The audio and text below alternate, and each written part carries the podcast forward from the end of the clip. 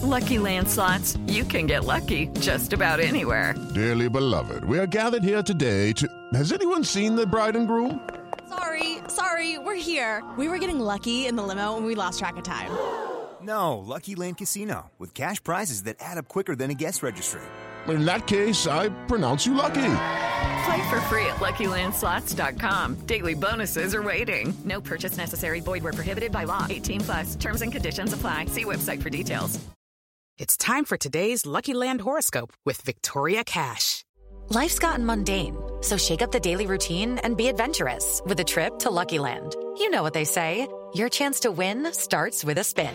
So go to LuckyLandSlots.com to play over 100 social casino-style games for free for your chance to redeem some serious prizes. Get lucky today at LuckyLandSlots.com. Available to players in the U.S., excluding Washington and Michigan. No purchase necessary. VGW Group. Void where prohibited by law. 18 plus. Terms and conditions apply. It's time for today's Lucky Land horoscope with Victoria Cash. Life's gotten mundane, so shake up the daily routine and be adventurous with a trip to Lucky Land. You know what they say. Your chance to win starts with a spin.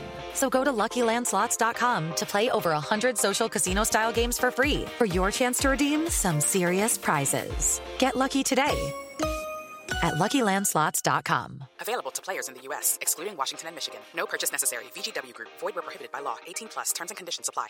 Hello, it is Ryan, and I was on a flight the other day playing one of my favorite social spin slot games on ChumbaCasino.com. I looked over the person sitting next to me, and you know what they were doing? They were also playing Chumba Casino. Coincidence? I think not. Everybody's loving having fun with it. Chumba Casino is home to hundreds of casino-style games that you can play for free anytime, anywhere even at 30,000 feet. So sign up now at ChumbaCasino.com to claim your free welcome bonus. That's ChumbaCasino.com and live the Chumba life. No purchase necessary. VGW. Void were prohibited by law. See terms and conditions. 18 plus.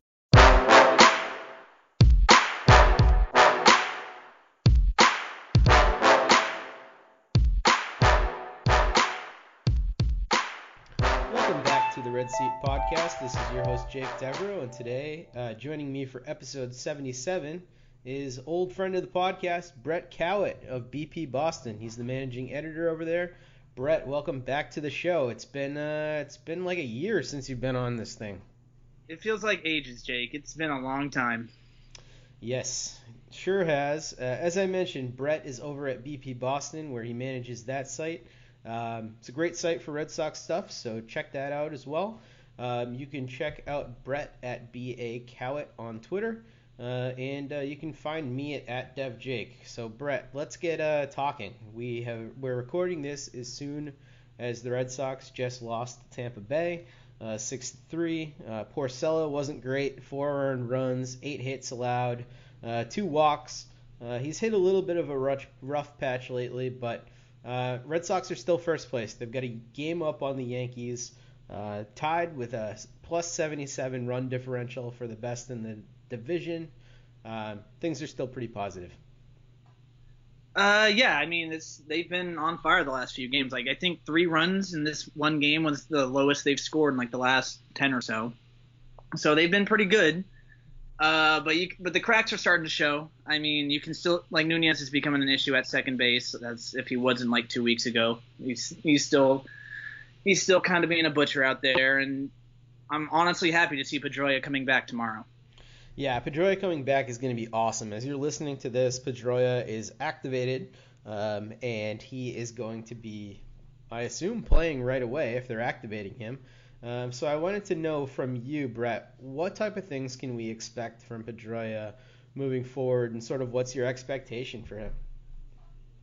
I I mean, obviously, I hope we get the the Pedroia that does excellent defense, even as he's the second oldest guy on the team. I think he's only like a couple months younger than Hanley Ramirez. So going forward, I, I kind of expect the excellent, excellent defense. I don't really expect the bat because one, he's he's going toward the left side of the aging curve. The offense, I don't think is ever going to come back, barring a couple hot, hot streaks. So maybe like league average, slightly below league average offense, especially from a second baseman. But he should, considering the Red Sox options for the Keystone, be getting the lion's share of the starts from now on. Uh, probably like 75 to 80 percent of the starts, and that might be a conservative estimate. And honestly, this is going to be a much needed reprieve because as we saw in tonight's game, Nunez had was extremely sloppy, had had like a couple errors. One led to a run, another was needed a review to prevent a run. So it's it's just going to be stability. I don't think he's going to be excellent. The defense maybe yes, but the stability that he the stability that he brings is going to be the best thing about him coming back. What do you think will be the most noticeable change between him and Nunez? Obviously, there's a world of difference in defensive talent there, but where do you think people are going to be able to see that right away? It's just the range, really. Like we we've seen Nunez like Nunez has cratered so hard. It's hard to find a bigger crater than the one he made falling from how good he was last year. So it's it's just going to be the range. Like there's stuff in the hole that Nunez can't ever touch, and we've seen Pedroia do those plays where he just lays out, gets the ball, and pops right back up and shoots over to first, like on the fastest of guys. It's going to be that type of stuff, the stuff that we almost take for granted that he's so good at, and that's where we're going to really see most of the difference from him. It's not going to be with the bat, since I think it's he's going to be a little bit better than Nunez will, and maybe better than Brock Holt, but it's just going to be those rangy plays, that stuff that you don't think Nunez or Brock Holt could ever touch. So I got to be honest, I, am a little surprised you're so bearish on Pedroia's offense. Why why are you so uh, sort of conservative with him coming back? From what I remember, he hasn't been very good lately. I think last year he was just about league average in terms of offense. Yeah, he was just only about league average. His power just kind of wasn't there anymore. Like last year was the second year he's had an ISO below 100. The other one being 2014, where he he had a .98. This one's a .099. Uh, it's it's really if he gets a little bit more power than what he did last year, he'll be he'll be league average, maybe a little bit better. But like I think 2016, where he hit 318, 376, 449, that might have been that might be the best year, the last best or really good year he'll have for a while. It's just he's 34 uh, second basemen really do not age well in terms of offense and just production in general. So, and thing is, I'm a pessimist. I like to keep my expectations low for t- this type of stuff, but seeing how Nunez has been, it's hard to it's hard to get lower than Nunez offense. So I think he might just be kind of slightly below average, but anything more I think is just like trying for a dice roll, trying to roll two sixes. Yeah, it, will it'll still seem like a huge upgrade. Granted, uh, you know how Nunez has been playing defense and swinging the bat, as you mentioned. So, um, why do you think Nunez has had such a drop off from what we saw from him last year? Because he was kind of a spark plug last season. I think a lot of it's just kind of being exposed. Uh, coming over to it's sometimes it's kind of like when you get a fresh call up and you don't know how to pitch to him. People, it, it takes a while to adjust. It for him, like coming to Boston and having a ballpark that isn't that isn't filled with endless voids like AT&T Park was when he was on the Giants, it does a lot for your offense. And I think for him, it just just set a fire under him, and he just went crazy. And he, he brought the power, and he made con- and he made really really good contact no matter what he did. But now it's the hits aren't falling in. He's striking out a lot more, and the defense it's it, it's it's okay but it's not Pedroia level, and he's and I don't and I don't when they do defensive metrics, I don't think they take in the boneheaded stuff he does like today when he tried to when he tried to field a Mookie Betts throw back in and it bounced off of him and like flew 30 feet away. It doesn't really take in those kind of things and him just kind of being lackadaisical. So I think it's just the flaws in his game have kind of been exposed more than they were last year. I think it's fair to say though that when he moves to the bench, he's going to turn from below average starter to above average bench piece. Yeah, yeah, that's the thing. Like he instantly becomes a surplus once he starts being a bench guy. Yeah, that's for sure. The big uh, elephant in the room, though, regarding this whole activation of Dustin Pedroia is just what the hell is going to happen to uh, Blake Swihart. We've talked about this on the program. This has been a, a big concern of mine personally uh, for a long period of time. But really, if you're looking at it, Sandy Leon, Mitch Moreland, Brock Holt, that's the bench, plus Blake Swihart. Eduardo Nunez is taking that spot. So um, we'll probably know by the time this airs. But uh, just to get your prediction in, what do you think? What happens? It kind of feels like it has to be Blake, doesn't it? Like they want to keep Holt. He's been hot in the first part of the season, so I mean, I guess you want to try to keep that back going, even though it, even though momentum isn't really a thing you're Moreland is indispensable right now. You're keeping him around. There's no way you're not, especially after what he's done so far and the fact that he could have done this last year had he not broken a toe. And Leon's just kind of there because he's the he's really kind of the best defender on the team, and that's kind of sad to say with uh, Christian Vázquez being around. You can't really like get rid of Leon right now, and Swihart doesn't. As far as we know, he can't really play defense that well, or as on the level of Vasquez or Leon right now. So it's just like he's a at this point he's a third catcher who can slot in in an emergency to play other positions, and I mean, Nunez does Nunez does that just isn't a catcher. So Right. I, I kind of seems like the only one. He kind of seems like the only one that is disposable. And I hate to say it that way, but I, he has to go, I guess. So do you think that by the time people are listening to this, that he's traded or just straight up DFA'd? I, I, I gotta say he's DFA'd and people wait for him to be outright released. I some or just or just put waivers on him if they think he's still got like anything in his bat left. He just need, he just needs a place to play, and it's a shame that the Red Sox couldn't find anything for him. I mean, their roster was already so top heavy in terms of who they who they were going to start, and their benches and their bench had had like a bunch of super utility guys and Mitch Moreland. So it's I, I unless they like surprise unless they like surprise surprisingly send down a reliever. I, I I mean I guess it has to be him. I wouldn't even guess to what reliever they'd send down if it wasn't him. Yeah, I mean the only relievers that have options right now are Matt Barnes, who they wouldn't send down, Hector Velasquez, who they just activated um, off the DL. Um, yeah, everybody else is either out of options or is not really uh, in the discussion to be sent down. Uh, and it'd be hard to believe that they would go just without an extra reliever uh, for this upcoming set of games because they have Atlanta uh, coming in for three at Fenway, followed by Toronto for three, followed by Houston uh, at Houston for four. So they're going to need all hands on deck. Yeah, that's a tough stretch right there. That kind of rivals what Cleveland's going through right now. Cleveland just had, I think, three at Houston, four at Cubs, and now they're at home for four against Houston. So both, so if the Red Sox are going to have something like that, the Braves are surprisingly good. I, they're first place in the NL East, I believe, and it's, I, it's it feels like it's going to be an uphill battle. I don't know. It, like I'm, I'm optimistic on the Red Sox so far, but this is going to be a really tough stretch. Yeah, you're absolutely right about that. I don't like four in Houston. That's going to be a really That's- hard stretch.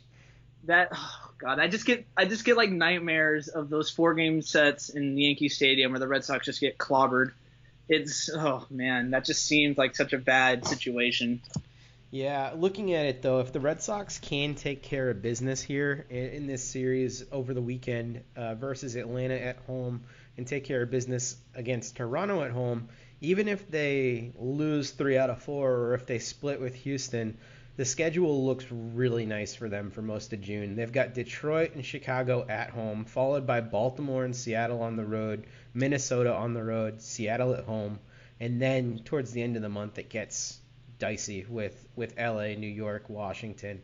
But I mean that's that's going to be a few teams that are not that scary to face. yeah it seems like that seems like a seems like a point in time where the red sox can actually put some distance because right now they're neck and neck with the yankees and they really should step on the gas when they get to that point and see if they can get some distance or at least some padding because this these two teams are going to be in the dogfight all year, so they need every they need all the space they can get. Yeah, absolutely. I'm excited to watch Ron Acuna though when he comes to town. That's going to be cool. Oh, he's a fun player. I've heard a ton of really good things about him. He's he and he and uh, Ozzie Ozzie Albies are going to be really fun to watch. They're I think the Braves got a the Braves might have got ended up uh, getting two cornerstones for their franchise for the next few years. Yeah, the Braves have done a nice job with that rebuild. It seems like uh, it's going a lot quicker than anybody anticipated. So it'd be cool to see that team.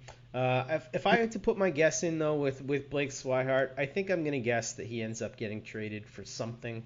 Uh, I'm not sure what it is, but I think that there's still enough interest in him that something's gonna happen. But we'll see. By the time this comes out, we could both be wrong, and the Sox will do something we don't expect. But uh, who knows?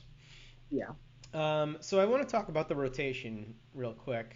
Um, the top three have been awesome, and when I say the top three, I'm talking about um, Chris Sale, Drew Palm, uh, Rick Porcello, and uh, Eduardo Nunez. And I'm putting Eduardo Nunez there because he's been sneaky really good lately. Eduardo Nunez? Ah, my God, Eduardo Rodriguez. I've got Nunez on the brain. Um, oh, no. Yeah, Eduardo Nunez. Maybe that'd be a better spot for him right now. Certainly might be better than Drew Pomeranz. But I Oh, want God. I want to hear your take on both David Price and Drew Pomeranz because I did an article on David Price over at BP Boston uh, this past week talking about how his pitch repertoire has changed and it basically leaves him with a little bit less room for error. So he's still going to have some starts like the one he had yesterday, or I guess uh, Wednesday as you're listening to this, uh, and then the one that he had the the time before, uh, where he was pretty effective. But it seems like he's he's he's sort of operating on a razor's edge there. And then you just wrote about Drew Pomeranz, so I kind of wanted to get your take on where you think those two guys are right now. I think Price is starting to find a groove. He looks like he's really found his command. His starts against Baltimore and Tampa Bay were really, really good. Like it was vintage Price. Like Baltimore's line looks looks kind of meh, but then you realize the two runs he gave up were in the ninth inning, and it was like it was like a hanging slider to Manny Machado, and he's gonna hit like 99% of those out of the park. So it, that one, those two, like the last two starts, which were what 15 innings combined. That's 17 strikeouts and three walks. I think he's. I kind of think he's either gonna, he's either back or he's going to go into a good stretch where he almost seems unbeatable. So I'm fine on Price for now, even though I do kind of agree with what you wrote, which is basically the future with him is really really dicey no matter what he chooses. Um, with Pomeranz though, it's a lot more. I wrote about that today at BP Boston, saying that it everything's kind of bad. His peripherals are bad. His velocity is down by like two to three miles an hour on everything that he uses a lot, like his curveball, his uh, cutter, and his fastball. Everything's just completely down across the board. And he doesn't seem to have his command either. Things just seem completely out of whack.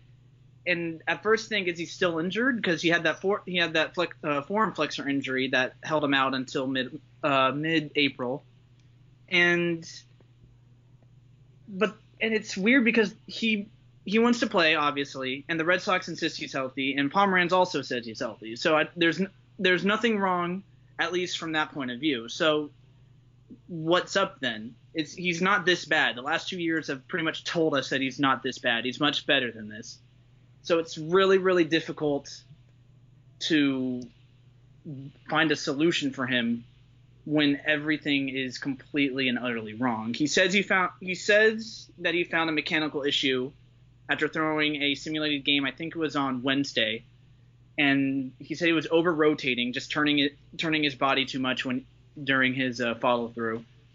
And he says correcting that'll help him when he starts against the Braves on Saturday. And really, that's all we can hope for hope for at this point, because if nothing really changes after that mechanical tweak, you really kind of have to get worried. And what's worse is that there's nothing the Red Sox can really do to solve this. There's what like their depth involves Brian Johnson, Hector Velasquez, and Hector Velasquez, and those two have been serviceable, especially out of the pen. Brian Johnson not so much, but whatever. But you don't want to give them extended run because they're not as they're not really that great in an extended run. They can eat up innings, but not efficiently, and not like keep your not keep your uh, team in the game all the time because they're just not as good as someone like Drew Pomeranz, and Pomeranz is just all right. But the problem is Pomeranz isn't all right, obviously. Can you So talk it- about some of those underlying numbers that that Drew Pomeranz has had? Because if you look a little deeper, some of the stats like DRA are really pessimistic about what he's done so far this year. Yeah, I mean, even his his FI his FIP is over five, his ERA is over five, his ground ball rate is just at 36 percent. He's given up he's given up homer he's given up one 1.6 homers for nine innings. He's walking five per nine. It's oh my lord, it's just a disaster. It's just bad to look at. It's almost like they called up Kyle Weiland again. It's ah. You had to bring that name up, huh? every time I think of awful Red Sox pitching, I think of him and Tim Wakefield from the end of 2011, where he was just awful and Tim Wakefield was just gunning for 200 wins, and they just let him go for it while they were just falling from uh, first place in the standings. So it was that's always what I think about during that stuff. But yeah, like last year, velocity for fast velocity for his fastball 91.7. This year 89.6. Uh, curveball 79.6. This year 77.6. Everything's just really down. Yeah. Nothing nothing seems like it's there. He's his swinging strike rate is the lowest it's been in a full season. It's at 7.8. I, and the con and the contact's kind of up ag- across the board, outside the zone, inside the zone. Everything just looks hittable. He doesn't have his control. He's not getting whiffs. The the velocity again, I can't harp on that enough. Nothing looks great, and I hope the mechanical tweak does something. I mean, he's done this before. I think we talked about this last year on a podcast where he said he found a tweak that he fixed in his in his uh pit when he was pitching last year, and then he became like one of the stalwarts of the rotation for the rest of the year. It was like in May again. Mm-hmm. And but now like you just kind of hope that happens again. Like he just strikes gold because like this is not great. Like if you you can definitely win the division with just Sale, Porcello, Rodriguez, Price all pitching like the way they are right now. Like maybe like not as bad as Porcello pitched like the last couple times, but with those four and then like a crappy Drew Pomeranz, okay, that's a pretty spooky rotation. I'm not exactly a fan of facing that if I'm any other team. But if Drew Pomeranz is good and like your worst pitcher is a version of Rick Porcello that's closer to 2016 version of Rick Porcello than his 2017 iteration, that's kind of a terrifying rotation. Like that's that's front to back really good, and it probably is up there for best rotation in the majors if you really want to think about it. Yeah, I agree. When when everybody's going right and healthy, that's a really scary rotation. I, I want to ask you though, if if Pomeranz ends up having a really bad start against the Braves after getting two additional days rest, getting pushed back a little bit in the rotation, if he does get hammered, do you think that they would maybe DL him and move Stephen Wright over to the fifth starter spot until he sort of figures out whatever's happening? It's a possibility, but then you got to realize what the next start, what uh, Pomeranz's next uh, projected start in the rotation would be, and that would be against the Astros. So at that point, you're just kind of worrying like how much damage can you limit, because then you've got like Stephen Wright facing the Astros in Houston with a knuckleball that you don't know if it's going to be good or not.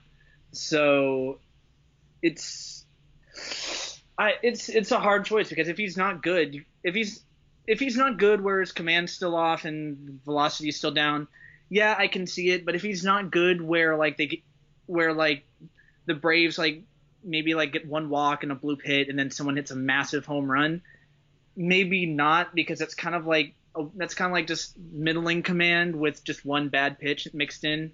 So it's it's got to be a hard choice because you're making a bunch of your judgment calls and what you see out of one game. But this is, but the more I think about it, the bigger this game gets for Pomeranz. Yeah, it is going to be big. It's going to be uh, really big for roster implications and and everything going forward. So we'll be monitoring that. I want to talk about the bullpen as well because since the last time we had this podcast, uh, Carson Smith decided to get angry and throw his glove and basically uh, is now going to be potentially out for the remainder of the year. Uh, what that leaves in the bullpen is Kimbrel, Kelly, Barnes. Uh, those are all good things right there. Um, but then Wright, Johnson, and Velasquez are those other spots. Bobby Poyner just got sent down today when when Vasquez was Velasquez was activated. Um, but uh, yeah, I, I want to talk to you about the pen. Do you think that this is still an area of need for the team, and do you think this is the most likely area the team will address in the uh, you know coming months? It's not as big as of a disaster that Pete Abraham will like to have you think, since every time there's like a reliever doing somewhat badly, he just keeps yelling that the Red Sox need relief help. But um, I forgot Hembree too. Yeah, he's in there. Oh yeah. Let's just leave him in there. We don't. We don't really. I don't really want to. You know, talk about how bleh he's been. but um, he's.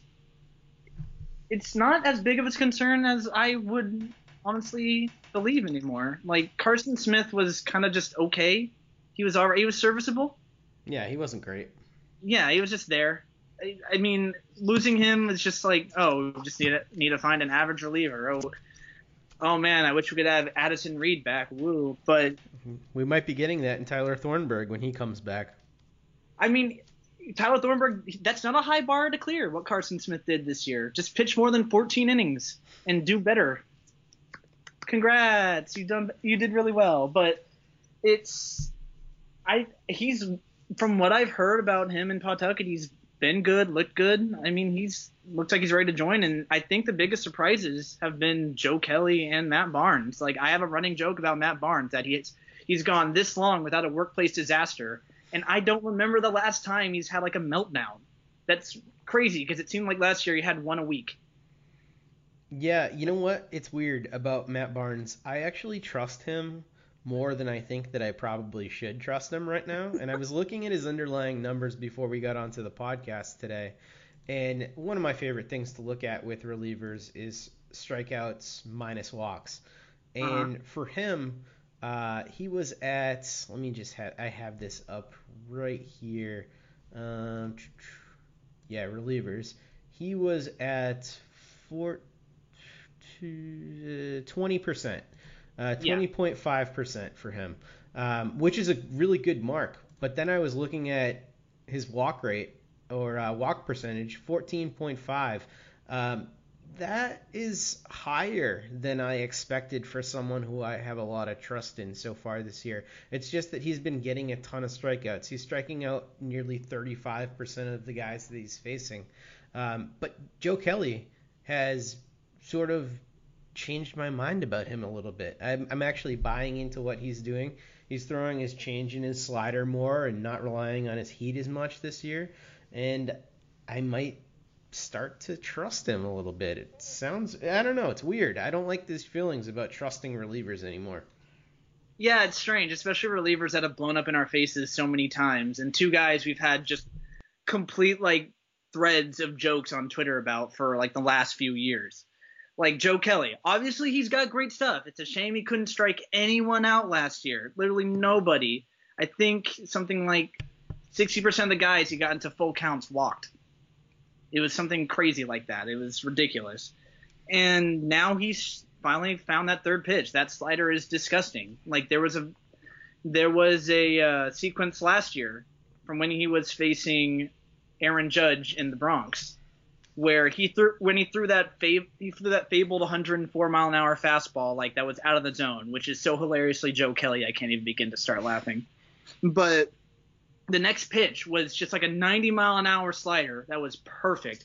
Just bro- just started off middle in, just started breaking to the outside, and Judge whiffed right through. It was just a perfect slider. I'm like, use that more. Yeah. Your curveball, nobody swings and misses at your curveball, man. Just use that slider. People whiff on that all the time. Just go with the slider all the time. And and he's now he's not walking people either. So oh my God, here comes Joe Kelly relief ace.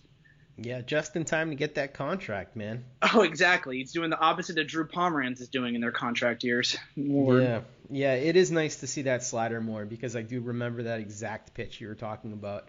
He's he's come up in some big spots though. That's the thing about Joe Kelly is every time I start to lose faith in him, even when he hasn't been as good as he's been this year, he has a moment like that where he just you know gets a really big out in a in a huge situation. So um, keeps reeling me back in, man. Yeah, and I guess Matt. What's the craziest stat so far? I think is Craig Kimbrel has a 37.5 strikeout rate, right? Mm-hmm. When we're talking about Matt Barnes, he had a 35% strikeout rate. like it's weird to think that he, Kimbrel, and Barnes are in the same neighborhood for strikeouts right now. It's a bit crazy. That curveball for Barnes though can be just so filthy. Oh, it's such a hammer. It's great to watch when it's on. It's amazing. Yeah, absolutely. If he can locate that pitch, man, it's good.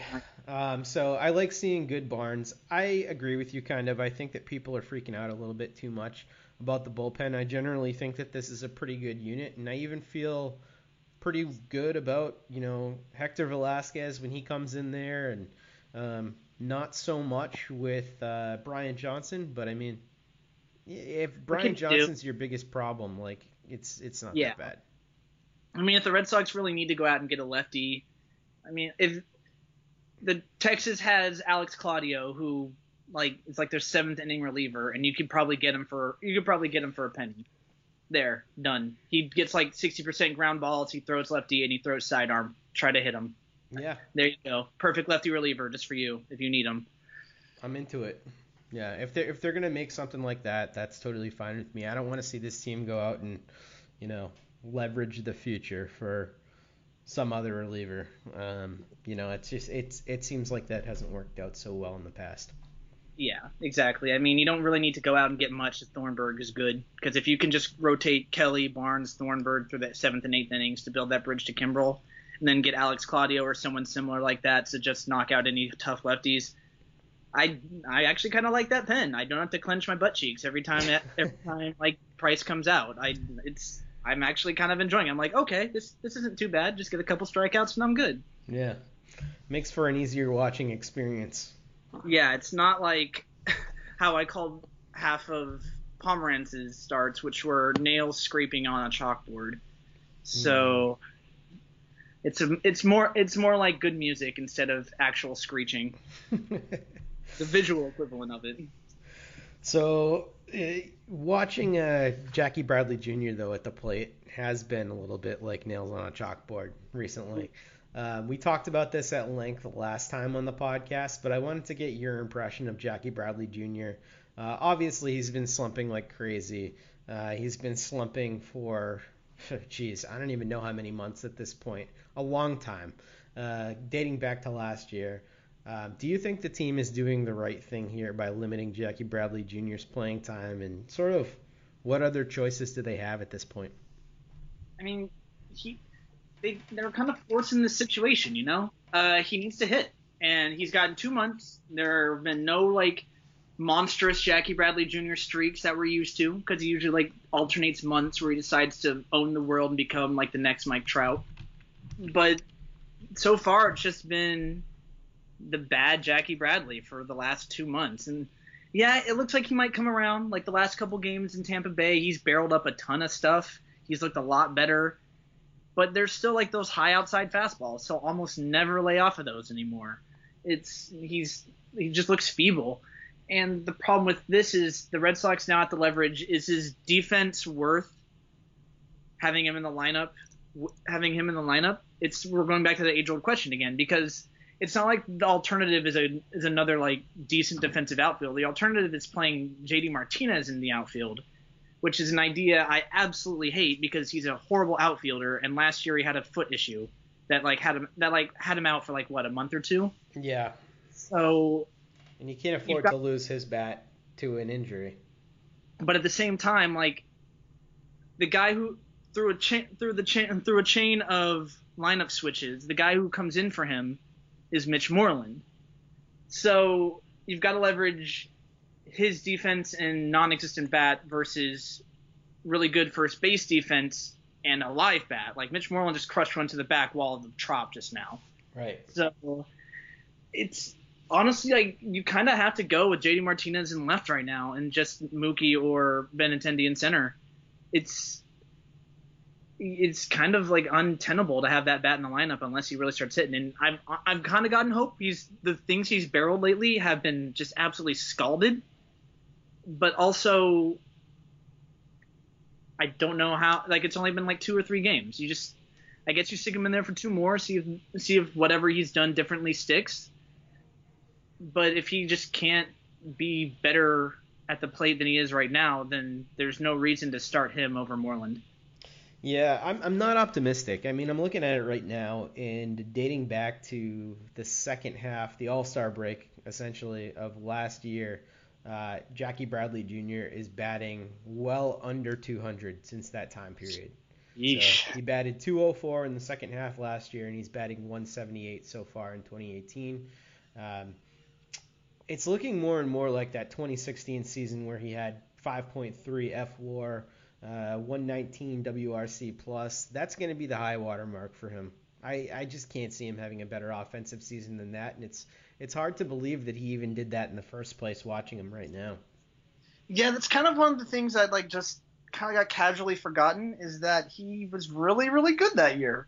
Like he was better than he was he was just exceptional. Like everybody like it seemed like everybody on the offense that year had a really good year and it but like Jackie Bradley Jr. especially was one of the ones you're like, "Oh my god, he did that?" He's just to be one of the guys you look back on and we're surprised he did that in any one year in particular. And I guess that's the standard we kind of hold him to, which is kind of unfair to him, but he's doing so bad that it's you just hope for anything and like not even not even what he did in 2016. You just hope for anything than what he's done, and he's not really. Apart from the last couple of days, he hasn't really given that to you. So let me it's ask, just so let me ask you this then: um, if you're managing the Red Sox, or let's just say you're playing GM of the Red Sox, you're you're Dave Dombrowski right now, and it comes to the All Star break, and Jackie Bradley Jr. is still hitting like this. Do you think that it's a bigger need for the team to go out and try and add another outfielder, or do you think that you'd try and address the bullpen?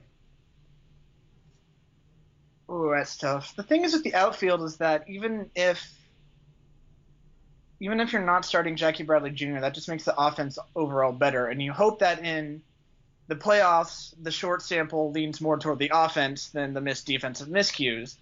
But I'm always paranoid with the de- with defense in the playoffs because it always seems like bad defenses get exposed. Like the thing that sticks out in my mind all the time when it comes to bad defenses in the playoffs are the Texas Rangers runs in 2010 and 2011 because Vlad Guerrero could not play right field in 2010 and Nelly Cruz let that ball, let that David Freese triple go past him in 2011 and those are like seared into my mind about how bad defense can bite you in the ass in the playoffs.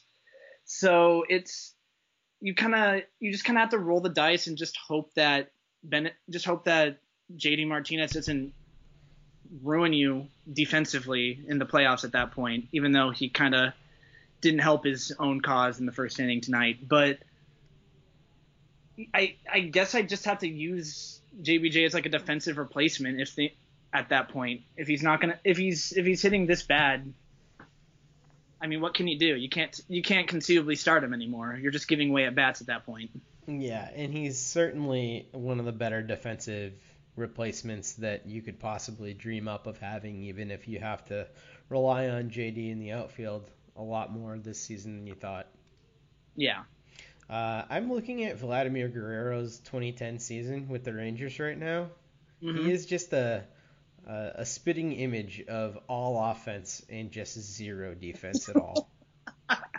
he he batted 300, 345, 496 with 29 home runs uh, in 152 games that year as like an old man who was just basically out there standing in the field and not moving at all.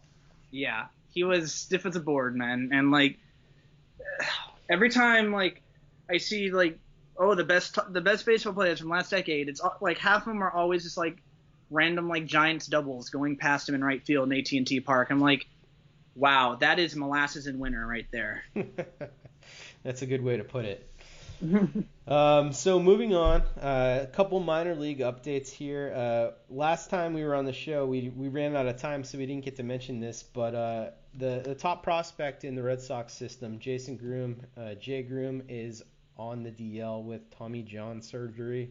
Um, that is in addition to Michael Chavis being suspended for 80 games, so it gives you an idea of sort of where the system is is at right now. But uh, go check out Kutter Crawford if you need uh, need some some some positivity. Kutter Crawford and Mike Shawaryn are Shawaryn are having good years, so it's it's not all terrible down there.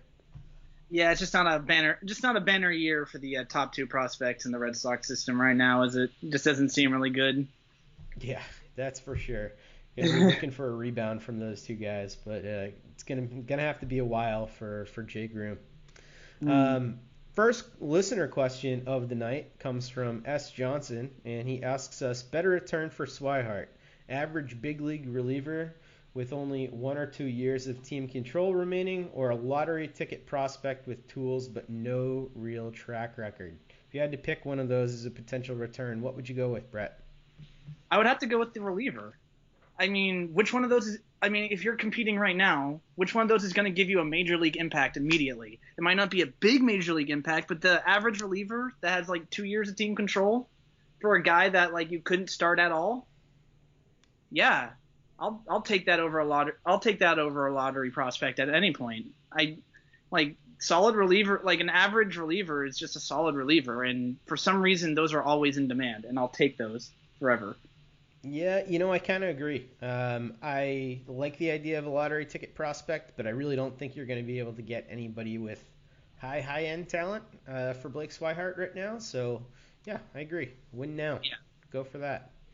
Uh, next question of the night and last question of the night comes from uh, Brady Childs, and he asks us thoughts about this false reputation that Cora has for being a sabermetric manager. Brett, you want to tackle this? I guess the reputation kind of sprung from Cora being more so Cora being just different and perceivably better than Farrell. I think Cora is willing to try more new things, but he's kind of like starting to take his dings as a manager. Like he's not really pinch hitting a lot of guys. Like just weird, just weird times to pinch hit guys. I think what was it that a game in Yankee Stadium where they could have pinch hit Moreland, and he didn't do it until the ninth, and Aroldis Chapman was in. So it's just like, what what were you waiting for, man? Did you think they weren't gonna bring Aroldis Chapman in? Like if they had like a one or two run lead?